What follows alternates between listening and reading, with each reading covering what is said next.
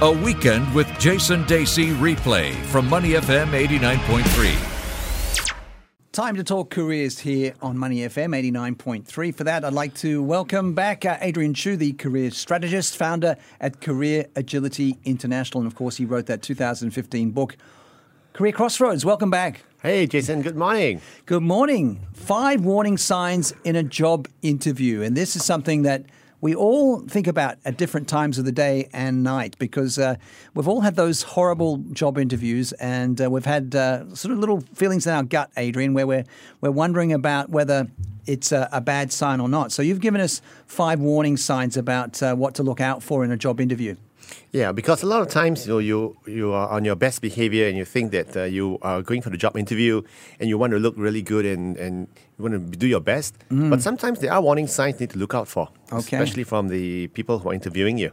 All right, let's go to point number one. When the interviewer doesn't know what he or she really wants out of you. Yeah, sometimes when you're going for an interview and you're talking to your hiring manager, which is the person who's going to be your boss, and when you ask him for examples like, for example, like uh, what what does this job entail? What's the business about? And he doesn't know anything much about it because sometimes it's it's a new boss. He comes mm. on, he just joined it like about two weeks, and he doesn't mm. know anything about the business. That's not a good sign, is it? It's not a good sign, especially if you ask him about KPIs, what are my expected expectations and everything, and he doesn't. He can't really articulate clearly and it, which means that if you do join them, you're going in blind. It's everything's a bit vague, and that's not too good to be vague. You need specifics, don't you? Yeah, correct. Especially it's, it's like going on a date, and I always say interviews are like dates. I mean, you got in, and the guy doesn't, uh, the person, the guy or lady you're going with, you know, is totally clueless. and it's like, okay, what am I doing here? Is, is, is this really a? This sounds more like a blind date than anything else. So you got to be worried, right? Yeah, exactly. Okay, point number two: when the people interviewing you aren't the decision makers or your future supervisor, this is a big red flag. Oh yes. So I've had situations before where a person did, went through the entire interview process mm. and he didn't even get to meet his boss. Never. Never. And then when he comes on board, he finds out that, oh, that's my boss. Or I didn't know she was my boss, you see. and sometimes it's, it's a fair thing because the boss hasn't come on board yet. Maybe the boss is going right. to start working in about three months' time. Right. But that really, as an interviewee, as, an, as someone who's uh, applying for the job, it makes it scary for you because you don't know the dynamics, you do not know who the person is for all you know, the person coming on board may be someone you pissed off like five, eight years ago. Mm, yeah, exactly. You know, I had an experience like this a few years ago where they hadn't really ass- assigned a supervisor to me as yet. Person was interviewing me wasn't going to be my supervisor, so then I didn't realize uh, who the supervisor was, and and it was very uncertain. I kind of jumped around managers, and it, it, was I didn't like it at all, and I ended up with some horrible managers.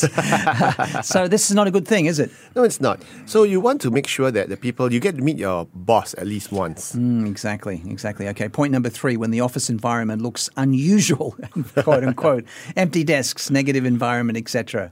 Yeah. So sometimes uh, I had a I had a interesting two interesting stories. One of my clients he went for an interview, and he went over to the office all the way in Tuas and when it was a huge premise, the office was there, and when he walked in, three quarter of the desks were empty. Oh, really? Yeah, and, and he was wondering what was going on. It turns out that they were actually going through a retrenchment exercise, and, and almost three quarter of the staff was gone. Wow. And, and and that was a red warning flag for him because he realized that oh if I join this is a company that's not very stable. Mm. The other interesting part of it was this other guy he was so excited to be interviewed at the startup, and he went into uh, the startup. They were had about 40, 50 people, and interestingly, when he looked at the desks, uh, they were designer desks. They were really expensive stuff, all splashed out. Yeah. And he said, Oh, goodness, where did these guys get the money for it? And how long can these guys last? because they're not spending money on, on the good stuff, they're spending money on, on chairs and, and designer, designer stuff in the office. Wow. Yeah, this is always a, a sign where, you know, something doesn't feel quite right. Where it can be physical, it can be spiritual, mental, emotional. Empty desk's not a good uh, sign. Okay, point number four. When the interviewer keeps fishing for confidential information regarding your job, talking to uh, Adrian Choo, career strategist about five warning signs in a job interview. Yeah. So sometimes unscrupulous managers may and may and they often do sometimes. They catch up. Uh, they they put a, a, a fake job ad basically. Yeah and they get you in and they try and fish information out of you. Mm. I, when I was oh, that's terrible. It's terrible, it? right? That's competitive information. I was once uh, called up by a competitor when I was in a headhunting, and this this lady, she was in a really big search firm, and she I just had a, a conversation with her, and she said, "No, we would like to engage you, we would like to hire you, and everything. You're really good, uh, but before you join us." you can you give me your list of clients with their contact numbers, with the positions to fill? What? And I said, no, I'm not going to do that. That's confidential information. Really? Yeah. Wow. So, so never do that. Never provide anything confidential. Uh, for two reasons. Number one, it could be phishing.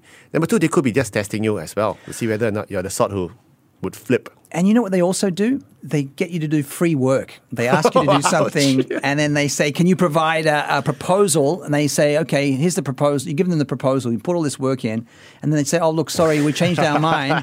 and then mysteriously, that proposal is implemented, and they've got free consultancy. Yeah, just it happens. It happens. It happens, and uh, and that's why even if they do ask you to do a case study, you know, you, you just provide a very high level case study mm. with no mm. details and everything. Yeah, yeah. In yeah. fact, I was recently contacted by someone on LinkedIn about um, voice training, and they've asked me to go along to a networking session. And it sounds like they want me to work for free to try and train people's voices in a networking session. I don't want to do anything for free. Yeah, that's right, and and that's funny because uh, we we actually get a lot of that. Uh, especially if you're on LinkedIn a lot, mm, yeah, people mm. people coming for free you know, free advice or yeah, yeah. But but a lot of uh, times you have to be mindful as well. But sometimes the questions they're asked when you're fishing for information may not be so blatant or obvious. So they may yes. ask you questions like, "So how big was your business portfolio last year?" Ah. And you tell them, "Oh, my uh, uh, portfolio for Southeast Asia for this particular product was eighty-six point four million, and, and the profitability." Oh, so sometimes, wow. sometimes, so they're getting information that's confidential. Yeah, correct. So sometimes you may accidentally leak the information. So you have to be very mm. careful, especially if you're interviewing with a competitor.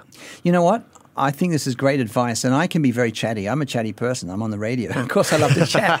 so I probably, I'm probably an easy person to get information out of. And I might say, be saying, "Oh, I'm yeah working on a big project. I've done this and that," and then next thing you know, it's uh, really important information for a competitor. Yeah, in fact, just an interesting side story.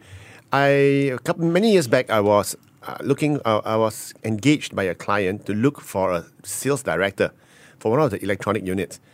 And what I did was I called up uh, as, as I always do as a headhunter, I called up a sales director, a sales VP mm. of a public listed company in Singapore. Yep. And I was talking to him about his careers and everything. And I asked him, So, what's your proudest achievement? And he said, Oh, we just closed a $86 million deal with very high profit margins and everything. And uh, next year, our, our, our, our, stock price is going to hit shoot through the roof. Oh, dear. And I hung up the phone and I walked over to my boss and said, Daddy, that sounds very much like uh, insider trading if I were to go and buy. Mm. But, and true mm. enough, it, the shares did go up. Right. But that was not the kind of information you want to give to a stranger. Yes, yes, exactly. And there are ways that people use, you know, social networking and telephone calls to get confidential information, not just in a job interview, right? So, um, all right, let's get to point number five. When the person interviewing you is rude or disrespectful, that's, for example, condescending, dismissive, or making you wait unnecessarily. This is five warning signs in a job interview. Yeah if the person interviewing you gets rude, gets uh, disrespectful, my advice is if you really don't, you really don't need to be there. Get mm-hmm. up and mm-hmm. leave. I had I had an incident once, and uh, I was talking to this person. I was trying to just having a conversation with, and this person suddenly turned very rude to me. And I just within ten minutes, I just got up and said, "No, I don't think this conversation is going anywhere." I just walked out, walked out of the room. Wow, yeah. they were aggressive and um, attacking yeah. you. Just, just basically rude. So if you're in a situation where you're not comfortable, if they're asking you for a lot of personal information, if they're asking you even questions that are not supposed to be asked, mm. questions like, so when are you getting married? Are you getting how many? Do you intend to have kids after you get are you married? dating at the moment or whatever? Yeah, correct. So yeah, or, or, or what's your yeah. what's your well, can I be your Facebook friend or yeah, something? You know, yeah. the, the guy is being cheeky. Mm. Then you have to be very very mindful of it. And uh, you know, if it, the moment he gets uncomfortable, thank thank the interviewer for his time and just walk out.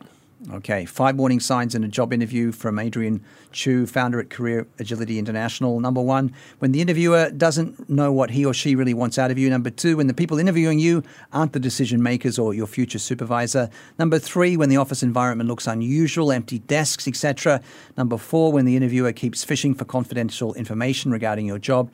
And number five, when the person interviewing you is rude or disrespectful. Adrian, sit tight because when we come back, we're going to give my five warning signs in a job interview, and uh, I think you're going to like them. Oh, I always look forward to that, Jason. Stand by.